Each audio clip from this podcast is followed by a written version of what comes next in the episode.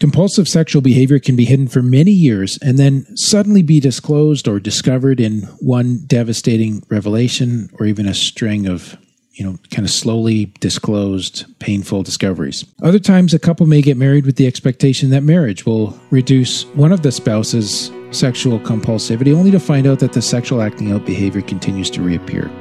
And today we want to give some background on sex addiction, what's behind it, what the impacts are, and how to accurately identify it, especially for those who are concerned that their spouse may be demonstrating sex-addicted behaviors and thoughts. The Marriage Podcast for Smart People is designed to help busy couples like yourselves move away from conflict and unhappiness to build a marriage you'll love today and treasure for a lifetime. This podcast is made possible by listeners like you. Learn how you can help save marriages, prevent divorces, and keep families intact by going to O Y F dot support. Once again, that website is O Y F dot support. And now, here are your hosts, Caleb and Valinda Simone Gundell from Only You Forever. Welcome to the Marriage Podcast for Smart People. If you want to build a thriving, passionate marriage, we've got the research, the truth, and the answers you're looking for. We have a tough episode for you this week. It's episode number two forty-eight, and today we're going to be talking about sex addiction. Treatment of this challenge is one of the specialties that we offer in our online counseling agency, and we help both addicted persons and their spouses, if they're married, and even family members if necessary. Hey there, before we get started, if you missed last week's episode, we discussed why people seek marriage counseling and what approaches they choose. It's worth going back and checking out. Also, make sure you hit the subscribe button so you don't miss any upcoming shows from us. Yeah, and just very quickly, Verlinda, the cruise, we've noticed that in August, the pricing was very competitive. Like It was. It really got dropped by the cruise ship. Or by the cruise, the cruise company themselves, yeah. Yes. And people, yeah, people wonder where we get our pricing from. Well, the cruise line dictates the pricing. And the month of August, month of July was really good. Month of August was really good. So if people are interested, make sure you reach out. The price on our website, like we can't change it daily as to the cruise line prices, but definitely reach out and we can let you know what's almost, going on. Almost always beat that price. Sometimes by a great a great deal too. Yeah. And we're glad you're here with us on our show today. If you're struggling with your marriage, we offer sound research-based advice. And most of all, we offer hope, even with something very difficult like the topic of sex addiction. Mm-hmm. So I want to begin by pointing out that while we speak out of a Christian worldview, the concept of sex addiction is not a faith-based idea, in, in the sense that sexually compulsive behavior is becoming an increasingly recognized phenomenon with a fairly well-defined set of features. Now, there's still some people out there in denial of it, and I'm not going to go there right now. But with this in mind, there are a number of secular researchers and even thousands of therapists from a variety of secular or religious backgrounds who are now specializing in treating the problem of sex addiction. Okay. So we're not going to be preachy today, and that's not a regular feature of our podcast anyways, but when we're talking about sex addiction, we're not talking about a husband or a wife with a high sex drive. I think some people really, um, mm-hmm. maybe that have been quite an innocent sexual past in their background, they worry about, you know, if I really like sex, am I a sex addict, right? Mm, yep. So I just want to put that one to rest. Uh, and and uh, we'll define what, what it is, and you'll see that if you stick with us. And I think it's good to be educated about this. They say that as much as ten percent of the population could be sex addicted. Wow. Okay. It's a hidden problem, but it's a very real one. Yep.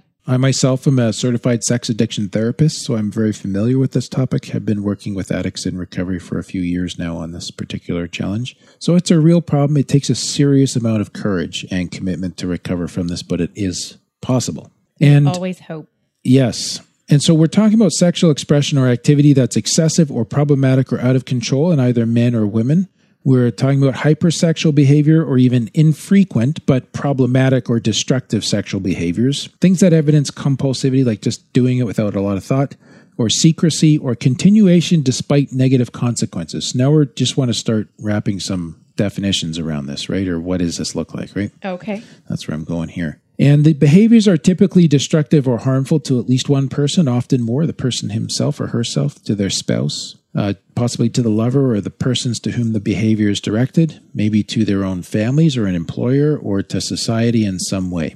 Okay. The behaviors may carry consequences that are economic, that are health-related, that are psychological, social, and or relational. So it can affect in different ways. And there's quite a constellation of behaviors that can fall under this issue. Okay. So one of the things that has been worked on in our industry lately is diagnosing sex addiction. Uh, hypersexual disorder was proposed for the D S M five, and that's kind of the North American standard for articulating diagnostic criteria for mental disorders. And I'll give you the entry that was proposed here almost sort of verbatim with just a touch of explanation, hopefully not too much. But according to uh, the an article that put this forward, individuals with this must persist in the following symptoms for a period of at least six months, and they must occur independent of drug use, a general medical condition, or mania, in order to be diagnosed with hypersexual disorder. So over a period of at least six months, recurrent and intense sexual fantasies, sexual urges, and sexual behavior. And the ands and ors in this kind of a document are very particular, okay? Okay. In association with four or more of the following five criteria. One, excessive time is consumed by sexual fantasies and urges and by planning for and engaging in sexual behavior. Two, repetitively engaging in these sexual fantasies, urges, and behavior in response to dysphoric mood states such as anxiety, depression, boredom, and irritability. Okay. Three, repeatedly engaging in sexual fantasies, urges, and behavior in response to stressful life events. Four, repetitive but unsuccessful efforts to control or significantly reduce these sexual fantasies, urges, and behavior. Five, repetitively engaging in sexual behavior while disregarding the risk for physical or emotional harm to self or others. Okay. That's the so first. So they need four or more of those. Yeah, that's the first set of criteria under point A. Now, okay. Point B, there is clinically significant personal distress or impairment in social, occupational, and other important areas of functioning associated with the frequency and intensity of these sexual fantasies, urges, and behavior. In other words, it's impacting your life. Okay. Uh, C, these sexual fantasies, urges, and behavior are not due to direct physiological effects of exogenous substances, for example drugs of abuse or medications, a co-occurring general medical condition, or to manic episodes. Okay. So they're not evidence of like um, other things that might specifically cause sexual hyperactivity. Okay. D, the person is at least eighteen years of age. So they're just saying this this is a diagnosis for adults. We don't know what to say about teenagers yet. Okay. Or younger. Yeah. So, yes. So, so that's one set of criteria that just kind of, you know, just think through that if you're trying to wonder if your spouse is a sex addict. Okay. If you're starting to check a lot of boxes, then it's like, okay, we might be looking at a problem here. There is a sexual addiction screening test, and it's one of the most widely used screening tools. You can Google it. I believe it is available for free online through recovery zone dot com. It's been used in at least eight published peer-reviewed empirical studies. It's routinely used in practice at several inpatient resident treatment centers and by certified sex addiction therapists across the U S and other countries. It was developed in eighty-nine, has been revised to adjust to heterosexual or female populations. And we use this as a part of, I think that was supposed to say a homosexual. Oh, okay. Um, we use this as part of a larger assessment now called the S D I in our practice, which is a very comprehensive bundle of assessments that form an effective basis for planning the treatment of sexual addiction, like it looks at attachment mm, okay. and all sorts of different things yep. all together. So it's a great test. So there are tests you can get yep. if you're wondering. Yep. Now, the S D I, okay. which includes the S A S T, which is what I just talked about, mm-hmm. is like two and a half hours to complete. It's an absolute beast. Okay. Oh, okay. There is a, a test also called the Pathos, and I should say it, it's an assessment called Pathos. And it's just six questions long. It has a couple of studies uh, done already to establish its validity. And I'll just give you these questions to think about as well. If you answer, if your spouse answers yes to three or more of these questions, then it is recommended that you find a certified sex addiction therapist to work with. Okay. Okay. okay. Number one, do you often find yourself preoccupied with sexual thoughts? Number two, do you hide some of your sexual behavior from others? Number three, have you ever sought help for sexual behavior you did not like? Number four, has anyone been hurt emotionally because of your sexual behavior? Number five, do you feel controlled by your sexual desire? And number six, when you have sex, do you feel depressed ap- afterwards? Okay. Now, you could be a porn, someone who's addicted to porn, and you could answer yes to enough of those questions. Oh, okay. It doesn't make you a sex addict. Oh, Uh, people who treat sex addiction are equipped to treat porn addiction, but porn addiction, in my experience, is often a much less deeply entrenched addiction and easier oh, to work through. Okay, so okay. I'm just kind of mentioning that so people realize, yeah, porn is a problem. It's just as devastating to marriages, but you know the recovery may be an easier journey than than this, even though you might answer yes to six if you're more of those questions. Okay. And as okay. well, this is a self-assessment, right? There's the possibility of false positives or negatives as you're listening to me. So you really do need to engage a qualified clinician to make a formal conclusion that, you know what, we have a problem that we have to face here, problem that we have to face here. And just kind of that porn addict versus sex addict thing, like you could have a twenty-two-year-old guy addicted to porn, maybe viewing porn once a week or even a couple times a week. He could easily answer yes to four or five or six of those questions. Mm-hmm. But to call him a sex addict would be overstating the problem. A lot of the young porn addicts, like I said, that we work with, they may recover and can maintain sobriety after ten to fourteen counseling sessions, whereas a full-blown sex addict is looking at three to five years of therapy to wow. really establish a robust level of sobriety. Okay. Uh, really become a whole human being and in their marriage and fully engaged and intimate and connected to their spouse at all levels. Okay. Okay. So once again, we've put together extra material to help you engage with learning and facing these challenges in your life. For this episode, our bonus guide outlines the stages of recovery that partners of sex addicts typically follow. And this helps you normalize your process. And also, we've set the document up to give you a chance to reflect on your own journey through each of the stages as well. It is a helpful document. I'd, I'd recommend getting it for sure. You can get it by becoming a patron of the Marriage Podcast for Smart People. And we'll take a quick sixty-second break here to tell you more about that. What happens when the fairy tale marriage meets reality? Too often, high expectations lead to disappointment, communication breaks down, and the struggles of day-to-day life become overwhelming, leaving you feeling lost and without hope. Unfortunately, marriage does not come with an instruction manual. Marriage troubles are deeply personal and can take a toll on you, your spouse, and your family.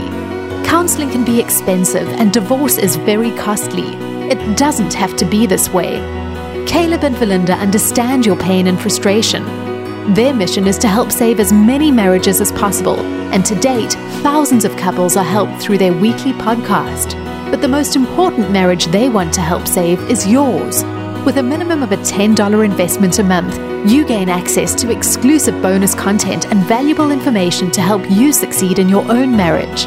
Learn more about saving marriages and how you can help at O Y F dot support. That's O Y F dot support. You're listening to the Marriage Podcast for Smart People. Before the break, we were talking about diagnosis and assessment of addiction. Mm-hmm. But okay, so we know, you know, what it is and how to be assessed, but why, why do some people become sex addicted? Okay. And that's a great question. Everybody's journey is different, but let's take a moment just to kind of look at some of the roots of the addiction or talk through them. And I think it's very important because this particular addiction has a lot of moral connotations uh, that mm-hmm. come with a lot of stigma yeah. about what kind of a person you are, for example, right? Mm-hmm. Yeah. And it's easy to assign those things as labels to really miss the fact that this addiction, like all other addictions, is just another maladaptive coping mechanism. And of course, that's not to minimize the profound impact on yourself as the spouse. When I say just another maladaptive coping, me- coping mechanism. Mm-hmm. But let me try this. And Valinda, you can rope me in here if you think this is too much of a swing. But in terms of addiction, think about when you're upset. And this is not addiction, but think about when you're upset, you go to the freezer, you get yourself a bowl of ice cream that you don't really need. And you do so without really thinking about how you're going to feel gross after afterwards. eating okay. that bowl of ice cream, right? So this is something, if I could say similar, but only on a much, much, much more severe scale. Okay. And it's repetitive, right? Severe um, in both the impact of the coping mechanism on self, others, finances, a whole slew right. of things, yeah. but also much more severe in the sense that this is just not, it's not just something you do when you're upset. There's much more pain underneath this.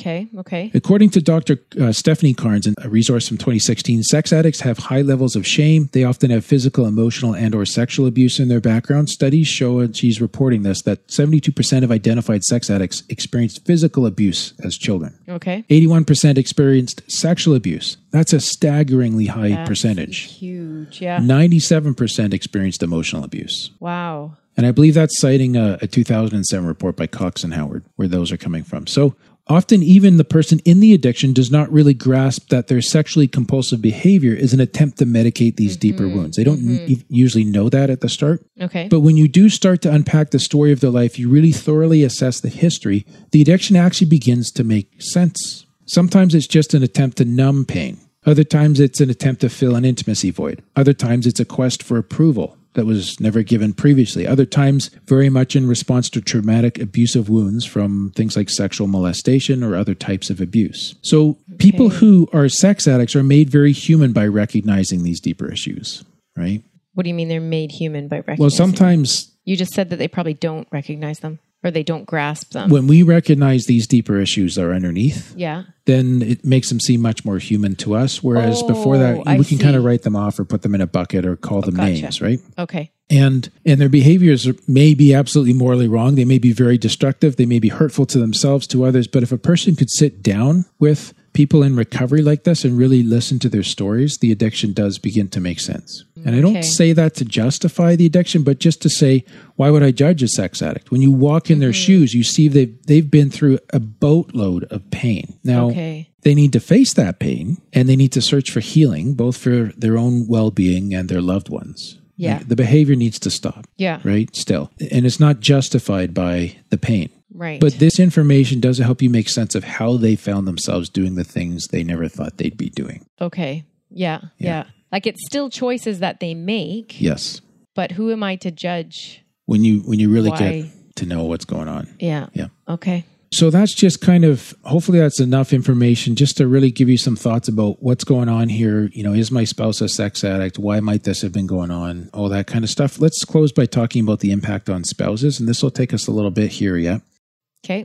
Many spouses suffer the symptoms of P T S D, and those symptoms may be exacerbated by repeated relapses as well. Yeah. Maybe he gets busted, he goes clean for a while, does his best, you suspect stuff for a while, and boom, it eventually comes out. Yeah. Spouses who decide to tough it out in a marriage, they really have two primary tasks. One is working on helping themselves heal from the trauma of the sexual betrayal. And two is to play a constructive role in helping their spouse recover from sex addiction. Not an enabling role, but a constructive role. Okay. And often the spouse has been blamed for the addiction in some ways. The the spouse of the addicted. The betrayed person. spouse. The betrayed, okay. They should not be blamed. But it is helpful to look at possibilities of how they might have been enabling the addiction so that the behavior can be changed. The enabling behavior can be changed, right? Okay. Because it's easy to kind of get into some kind of a, almost a rhythm with the thing. And there are several common experiences or feelings that come up for spouses uh, of sex addicts. One is denial. They either knew explicitly that some of the behaviors were occurring, the sexual behaviors, or they were actually involved sometimes in the acting out. That oh, has happened. Okay. Perhaps you allowed the addict to rationalize or to normalize some of the behaviors. Often there's distorted thinking that the spouse was not immune to.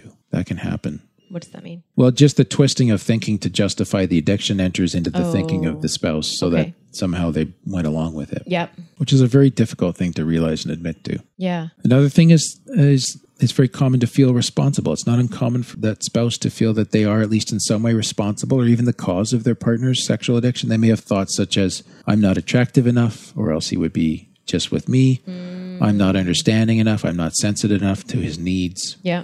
There may also be the inability to recognize normal behavior. Like after years of lies and deceit and manipulation, the affected spouse may not have any idea what normal behavior is or what to expect from the addict. Oh, just so confused. Like they've just seen so much stuff that's off center, right? And yeah. at this point, they may have rationalized normal things, you know, air quotes around normal, such as the addict having sexually explicit material in the home or staying out late for many unaccounted hours. Like that it, just becomes their norm. Yeah. Hmm. Okay. Yeah. Uh, fear is often there. The spouse is hurt, traumatized, confused, maybe fearful of losing the relationship. In an attempt to control, to bring sanity to the situation, the affected spouse might seek approval or pursue uh, sexual compensation themselves. Like, for example, by getting plastic surgery as a means to feel good enough for, mm. for earning the attention of the addict. Wow. They may feel a great deal of shame that the addict's behaviors are are perhaps seen as a direct reflection on their family, as opposed to seeing the addict as a self-willed entity who acted out of his or her own accord mm-hmm. for their own interests, right? Yeah. And there may be some sexual dependency going on too. So they may engage in sex or sexual activities with the addict for fear of abandonment. This, you know, could include normal sex, even when that's a risk to their personal health. It could also include activities that the spouse feels are degrading or shameful or painful, unpleasant, or goes against their personal moral values. Oh, okay. Right.